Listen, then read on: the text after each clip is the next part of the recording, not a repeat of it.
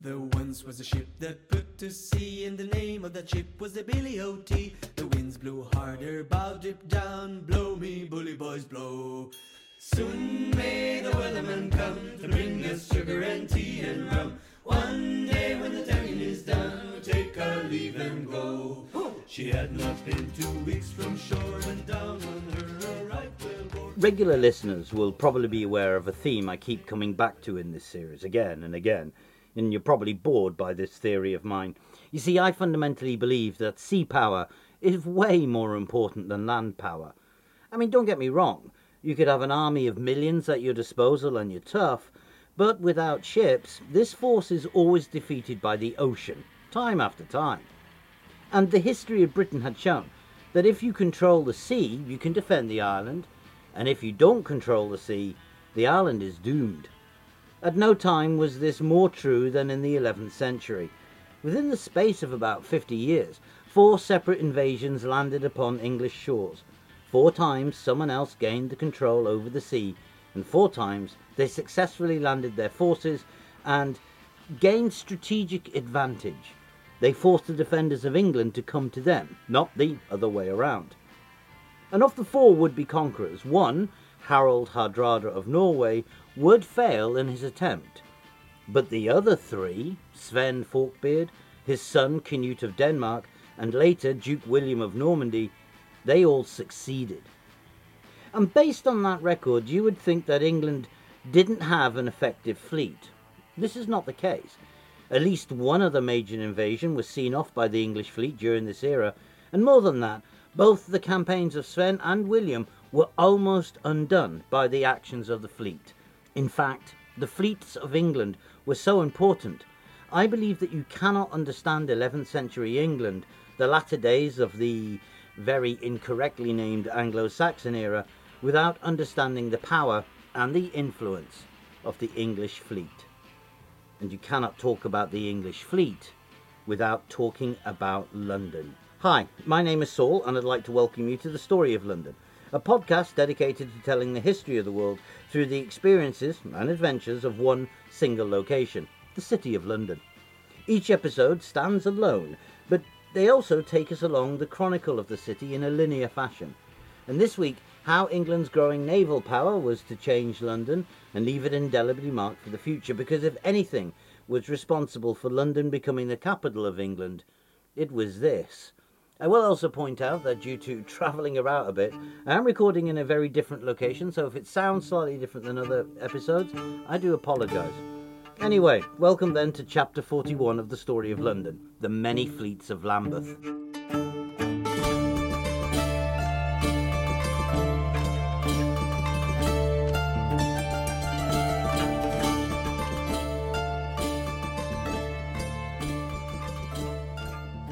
Now, in the last episode, I was looking at a series of disasters that were impacting England round about the same time, and I ended that chapter by stating that London responded to all of this by throwing in their lot with King Edward the Confessor, supporting him entirely with the same ferocious loyalty they had shown the support of his father, Ethelred, and his brother, Edmund Ironsides. But I think we need to talk about those ships and all of England's ships right now, because to understand why London did this, we have to examine these ships and how they were connected to the city's relationship with the king. Okay, so let's go back to the coronation of King Edward the Confessor in 1043 for uh, just a moment, and the whole symbology of him being crowned on Easter Sunday, and it sending out a signal that his coronation signified a rebirth and resurrection of the old England, now emerging from decades of Danish occupation. For London, the first impact of King Edward then would have been the symbology of his coronation. I mean, it was effective religious propaganda being used to get people on his side. But Edward seems to have recognised that London was somewhere important from the word go.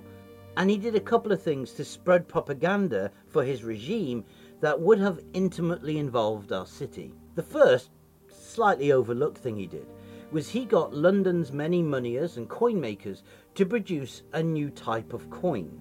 as well as having his head on one side. On the other was a Christian cross, but crucially now added with the design feature of having the word peace added to it. Now, while this sounds like a minor design feature, if you can remember back in chapter 33, so almost 30 years previous to this date, his father had used a coin that had the symbol of the Lamb of God on it uh, to symbolically suggest that God would deliver the nation from the terror of the Vikings who were busy rampaging all over England at the time. So a generation had passed, but Edward's coin seemed to be making a symbolic fulfillment of that promise. God was finally bringing peace to the land. Again, it seems like a small thing. It is a small thing, but given that the coins of England were the iconic symbol of the kings, easily the way almost all the residents ever saw the king, and given that all the way back in chapter 30, I spent perhaps way too long going over how crucial the twin mints of London and Southwark were to the English monetary system. And remember, it appears that all the coin dies for the nation were created here. The propaganda value of these coins would have perhaps struck home harder in London, been noticed more there, maybe. But the main thing Edward did that solidified his relationship with London wasn't iconic and wasn't symbolic. It was very practical and very much an exercise in power projection. He focused on London's main geopolitical role outside of coin making, its relationship with the fleet. Now, for over a dozen chapters, I've been describing London's pivotal role at the heart of the English naval forces. How London seems to appear time and again in any and all conversations about the creation and utilization of a navy. Indeed, I have postulated that I think that London, due to circumstances at the time, but also its continued mention in this role, was the place of origin of the faction of people who believed the key to England's defence was an effective fleet. Time and again, we've seen Londoners demand fleets raised in their city. We've seen them man ships that have sailed out to take battle to the Scandinavians on the high seas. We've seen their growing bloody mindedness, the defiance of London that made it their place that had survived countless sieges and attacks. And they seem to be born out of their experiences on the fleet. After all, at one point, if you can remember, the crews of London ships were so eager to sail out and engage Scandinavian invaders the cowardly nobles in charge had to use violence to keep the short ships moored up. Back in chapter 27, I dedicated an entire chapter to examine how ships under the control of London alone had taken on and defeated the fleet of the Jomsvikings. So, all these hints and scattered fragments suggest that London and the words community who advocated an aggressive national naval policy were interchangeable. And so now we come to a new king. For many historians, the reign of Edward the Confessor is the golden age of the Anglo Saxon navy. But in truth, they only say that because Edward's reign is the one we have an awful lot of evidence for. But this evidence will tell us a part of London's story that is almost always overlooked. London was the heart of the English fleet. 1,000 years ago, long before there was an admiralty, it was London and always London that the nation's naval policy was decided in, where the fleet would be based, where England's foreign policy was ultimately worked out. London was to become, during the reign of Edward the Confessor, the geopolitical centre of the will of England. And that's a pretty big claim, so let me put some meat on the bones of that one. The manning and building and organisation of the English fleet was a complex thing.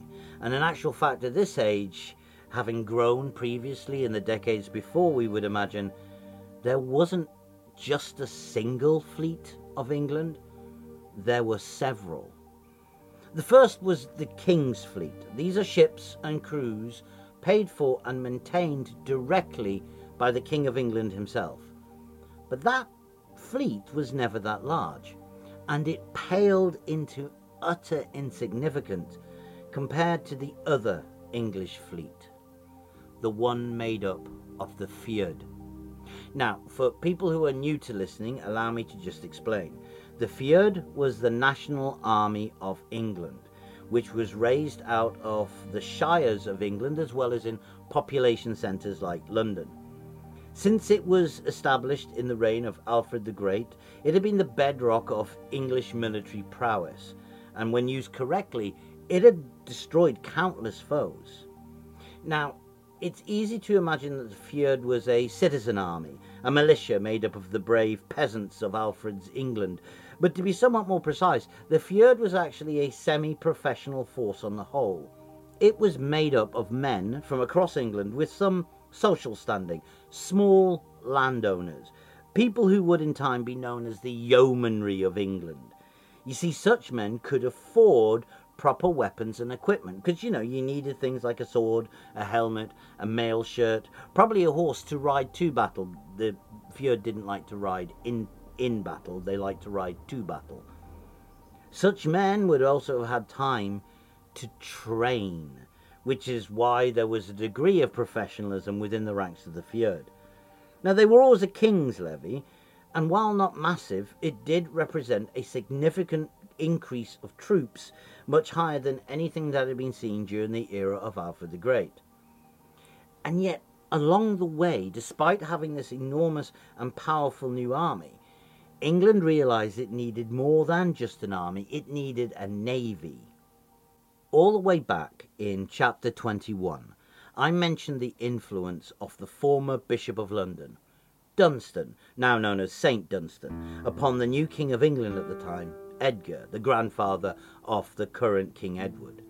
Crucially, back then, I described how Dunstan, in the process of his monastic reforms, had also overseen the implementation of the first levy system that was to provide the foundation stone of the English fleet. He seems to have been the first person to have drafted laws which said the land based communities of the island should pay for the building and maintaining of ships to defend the coasts of England.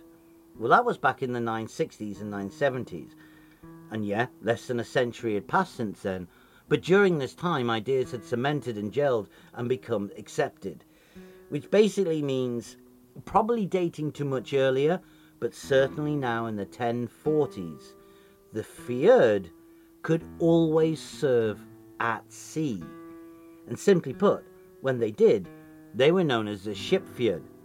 I have read several books that suggested that the men of the Shipfyrd of England were separate from the men of the Fyrd of England, a later delineation of navy and army. But such delineation was not set back then, and if anything, the navy based way of seeing things actually seems to have been the default setting for all military matters. How can I justify that? Well, consider this. You may have noticed as the chapters have gone by, regular listeners anyway, that the unit of measurement of the Vikings and also English forces was often done by the ship. We hear of 20 ships raiding somewhere, 40 ships invading somewhere, even 90 ships arriving and devastating somewhere and then we as historians guesstimate the exact numbers of troops involved after this. It does appear at the time that the ship, whatever size the ship was, was the tactical unit of measurement for all sides in the ongoing wars that were plaguing England. And so the Fyrd fit in around this. They were, when they were being defensive, the Fyrd, the defensive forces who manned the burhs of England but they were also the men who appeared to have easily become the ship's fyrd when required. Now, this begs a lot of questions about how yeomen who worked farms across the shires of England could be able to operate at the sea just as readily. I mean, there is something I need to explore because the obvious counter to my points would be hey, so a bunch of pig farmers are not going to make effective 11th century Royal Marines. It's a good point, Although, if I was being flippant, my natural response would be, well, you know, when it comes to the mechanics of hand to hand fighting, fighting on the deck of a ship and fighting in a, a muddy field in Shropshire, it's still roughly the same thing. You stick the pointy end of your sword in the other guy before he sticks the pointy end of his sword into you. But if I wasn't being flippant, I would take on board that there was more to serving in the shipfyrd than just fighting on the decks of ships. There would have been specific skills needed. So maybe as part of their fyrd training, these rural men were taught how to handle oars on these ships as they navigated the waters around England. And it must be said, rowing at sea is not as easy as it appears. It does require training. Yet, while men from somewhere like London could be expected to be well versed in such things, it being a major port, or while members of the fyrd who originated from coastal regions like East Anglia or Sussex or Kent would be expected to have those specialist skills, it would seem a bit of a stretch to suggest that men from somewhere like Warwickshire, the most central of English counties, or from Shropshire or Middlesex, should also be skilled in seaborne craft. Yes? Well, no, far from it. The evidence suggests that the English fleets from the time of King Edgar onwards were usually filled with land based rural soldiers, and yet they appear to be completely comfortable with being used on the sea. And I mean, before examining this, I've got to say, would it actually be possible, at least hypothetically, for rural based men from English shires to gain knowledge of sea skills? Well, consider that we're now two centuries on since the first Viking raids. Two centuries since one harsh reality was driven home at the point of many swords and axes. The entire culture of the whole of Northern Europe was permeated by a sense of the sea. Because via any river, the sea and the people upon it could make an unexpected and unwelcome impact into your community if you were near a river, you were part of the world of the sea. But then, adding a complication to this, not only do we see men seemingly from rural places serve on the fleets of England, we also see the commanding officers of these craft, the steersmen, would also be based in rural regions miles from the sea, and this is way more significant. A steersman would have to know more than just how to steer a ship. They would need to grasp such advanced things such as the rigging and the maintaining of a sail, piloting. They would be expected to have knowledge of winds and tides, shoals and sea marks. Skills a bunch of farmers that had no professional reason to have would have had. And yet we have to take on board that English yeomen or English farmers did display these skills.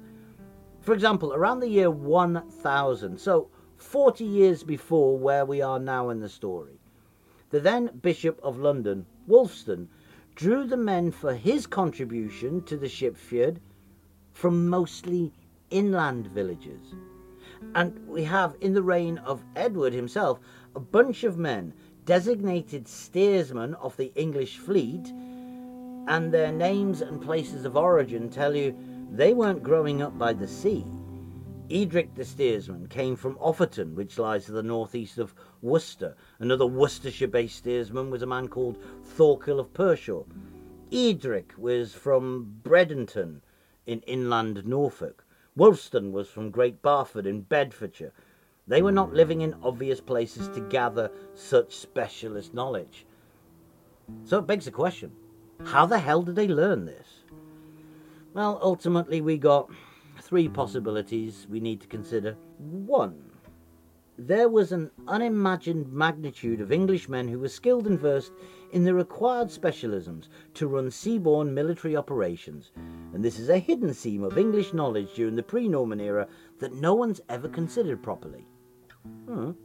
Two, men who showed they could run a ship to military standards were then fast tracked to land and reward somewhere else, and that's a possibility, lacking in evidence.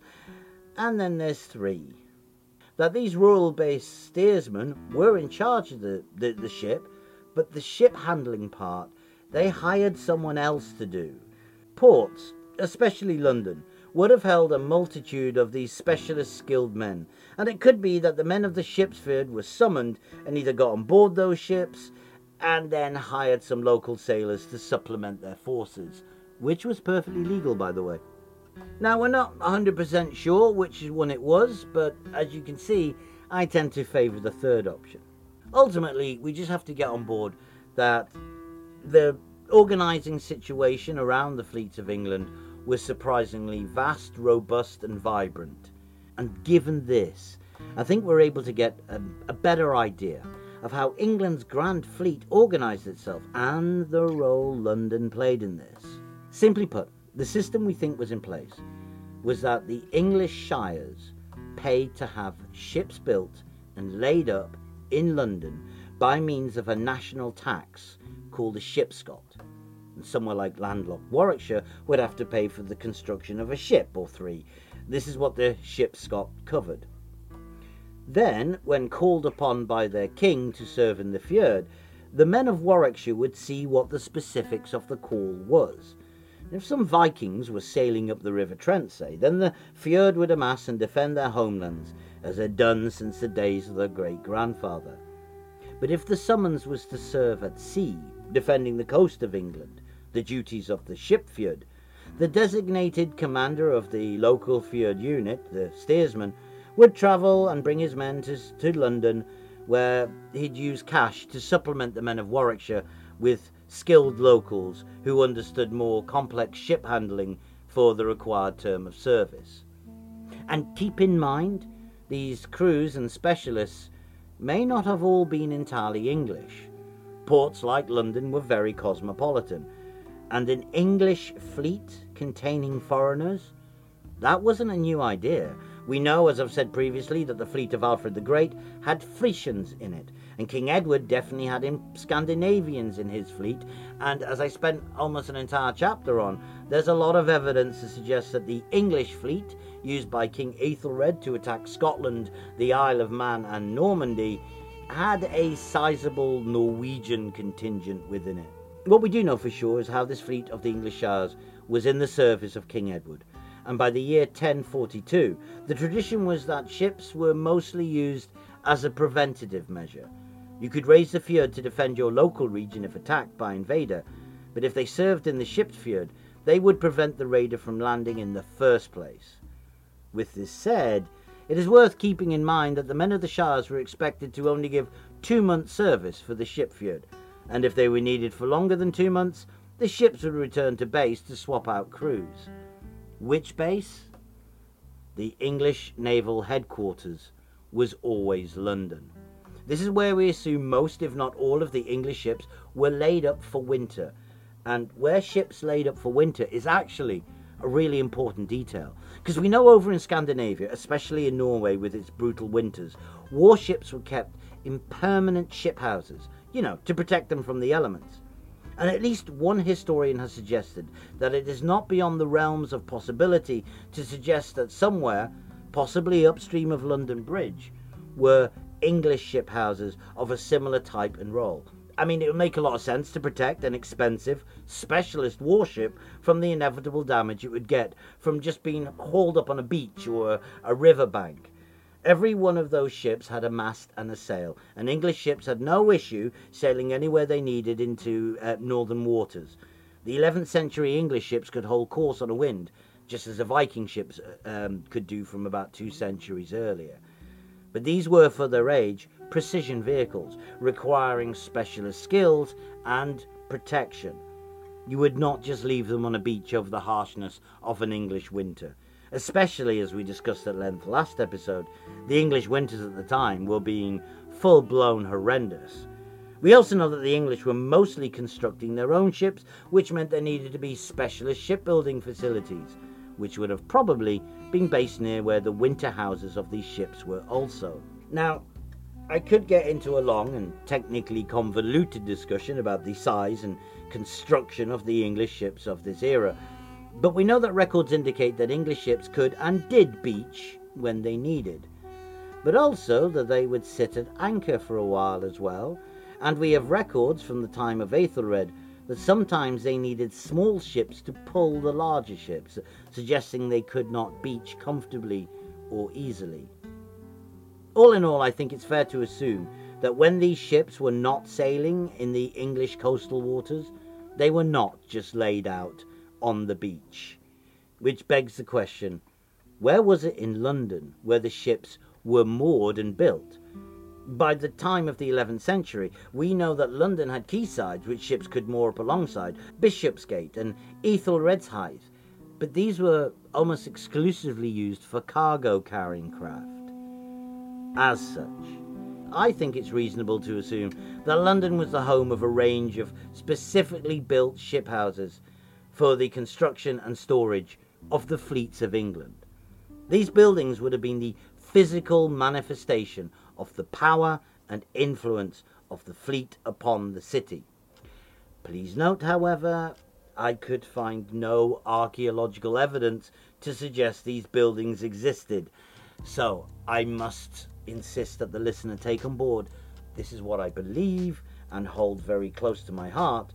Ultimately, for me, it just makes sense. Now, if these buildings did exist, where would they have been located? Well, we know there was a massively increased number of Scandinavian sailors, mostly based around Southwark. And we also know that over on Thorney Island, today's Westminster, there'd been a royal hall constructed by Canute. And finally, we know that opposite there was Lambeth, the place where we covered the wedding of Tovi Pruda and Githa Osgudottir a few chapters ago. And so it is to Lambeth I think we need to look.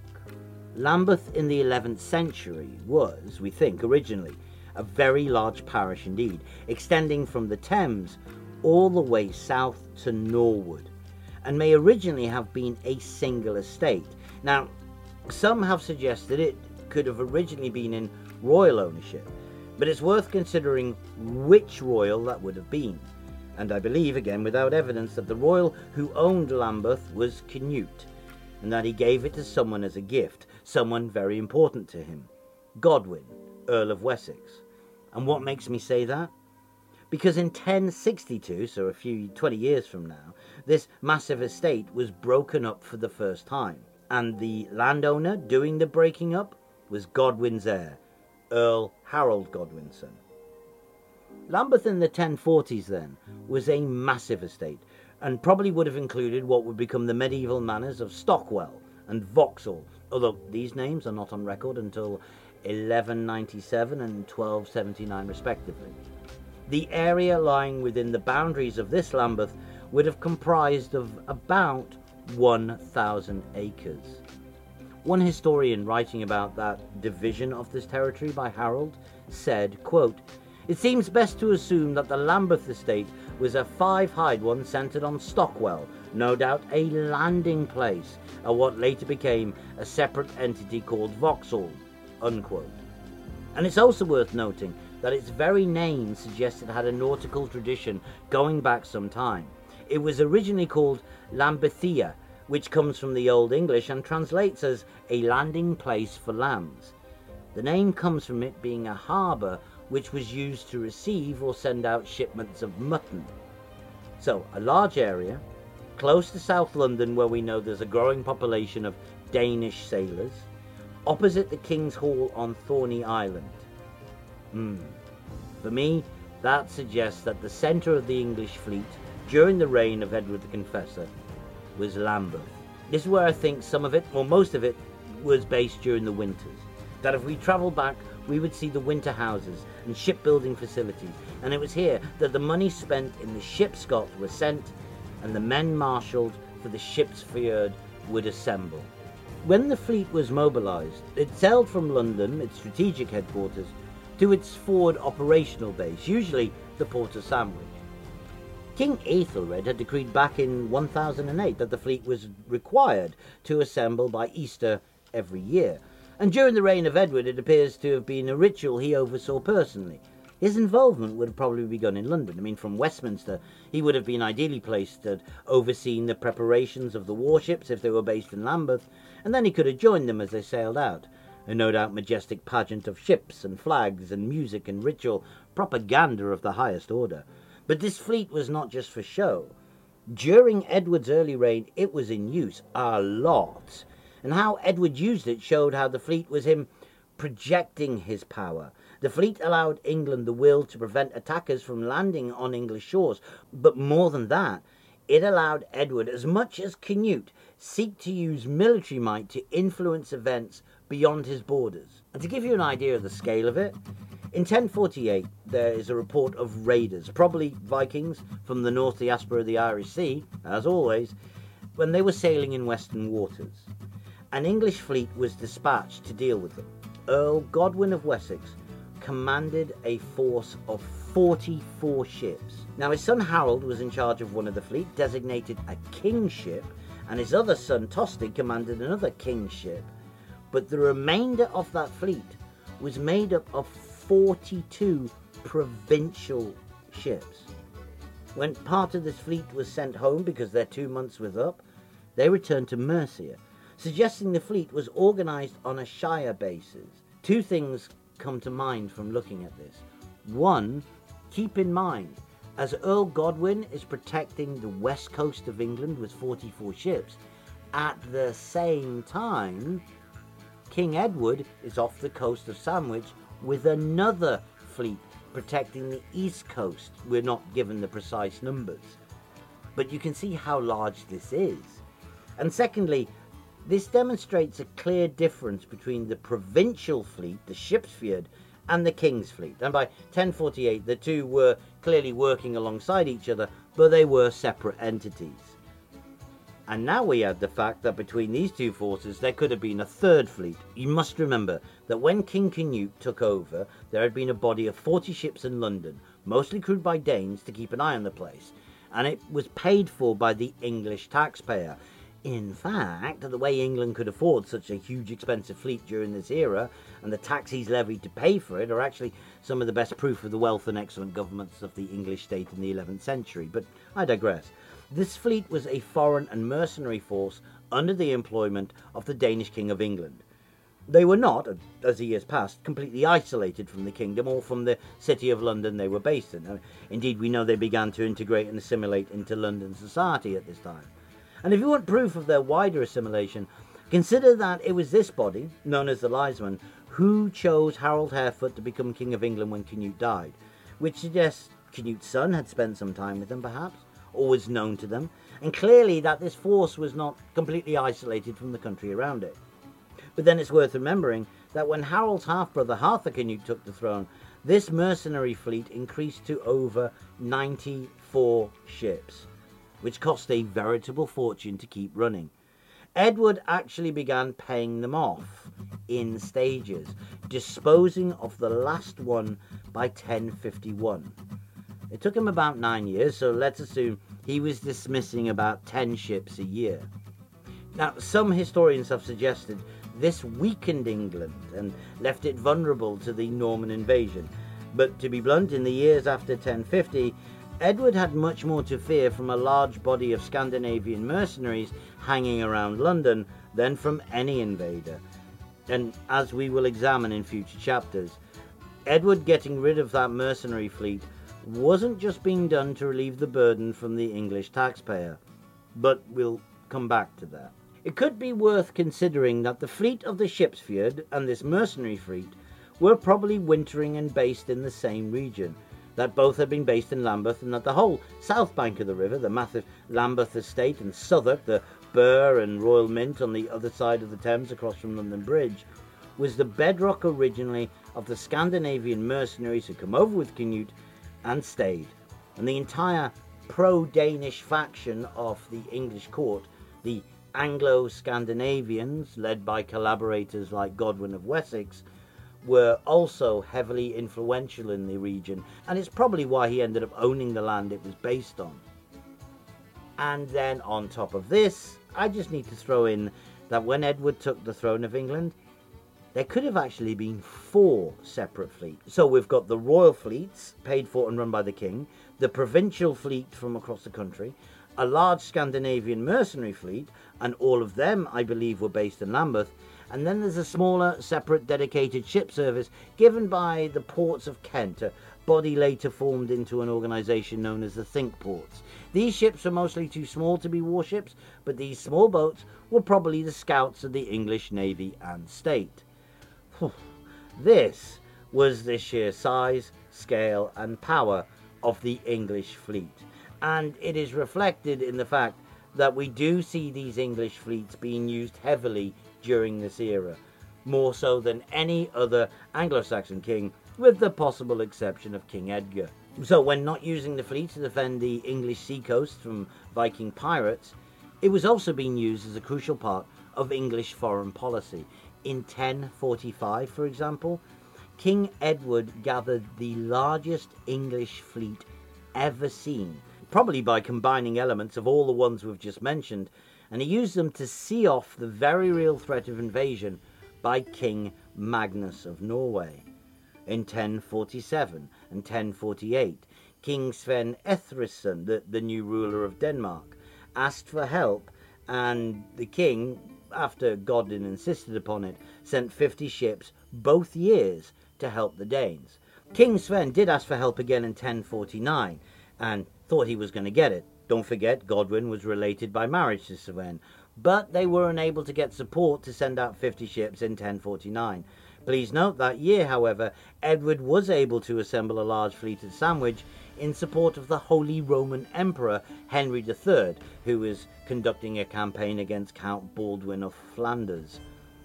Bottom line, all we need to take from this chapter is that the massive fleet, or fleets, of England were clearly needed, and these fleets were active every year during the early part of Edward's reign, and as such, London's crucial role as the headquarters, organisational base, and winter quarters for it saw the city becoming increasingly pivotal towards England as a whole. London was then something more than just a trade emporium, more than just an economic hub. Here we see in the 1040s it becoming the centre of power. To quote the exact wording used in a legal document from the reign of King Edward the Confessor, London was, quote, Quo capit est regni ec legum semper curiae domine regus, unquote. Forgive my bad Latin. Roughly it translates as the source of law and royal rule. For me, this says that while it could have been uncertain to begin with, London would probably have embraced the new king with gusto. And something else was restored.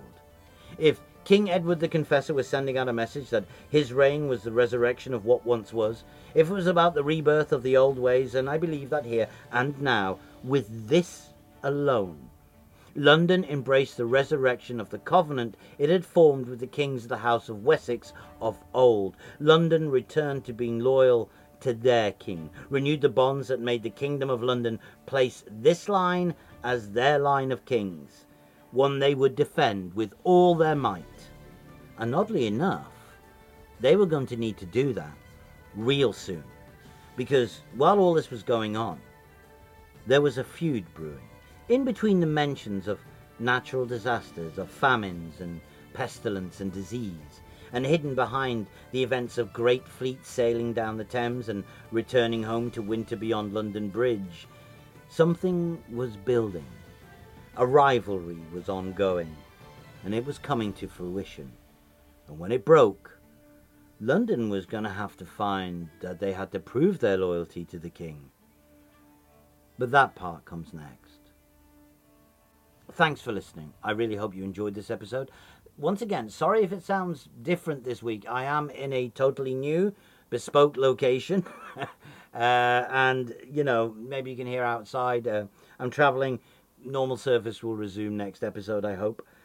Uh, there'll be a link to the rough script I used to make this episode upon, included in the description.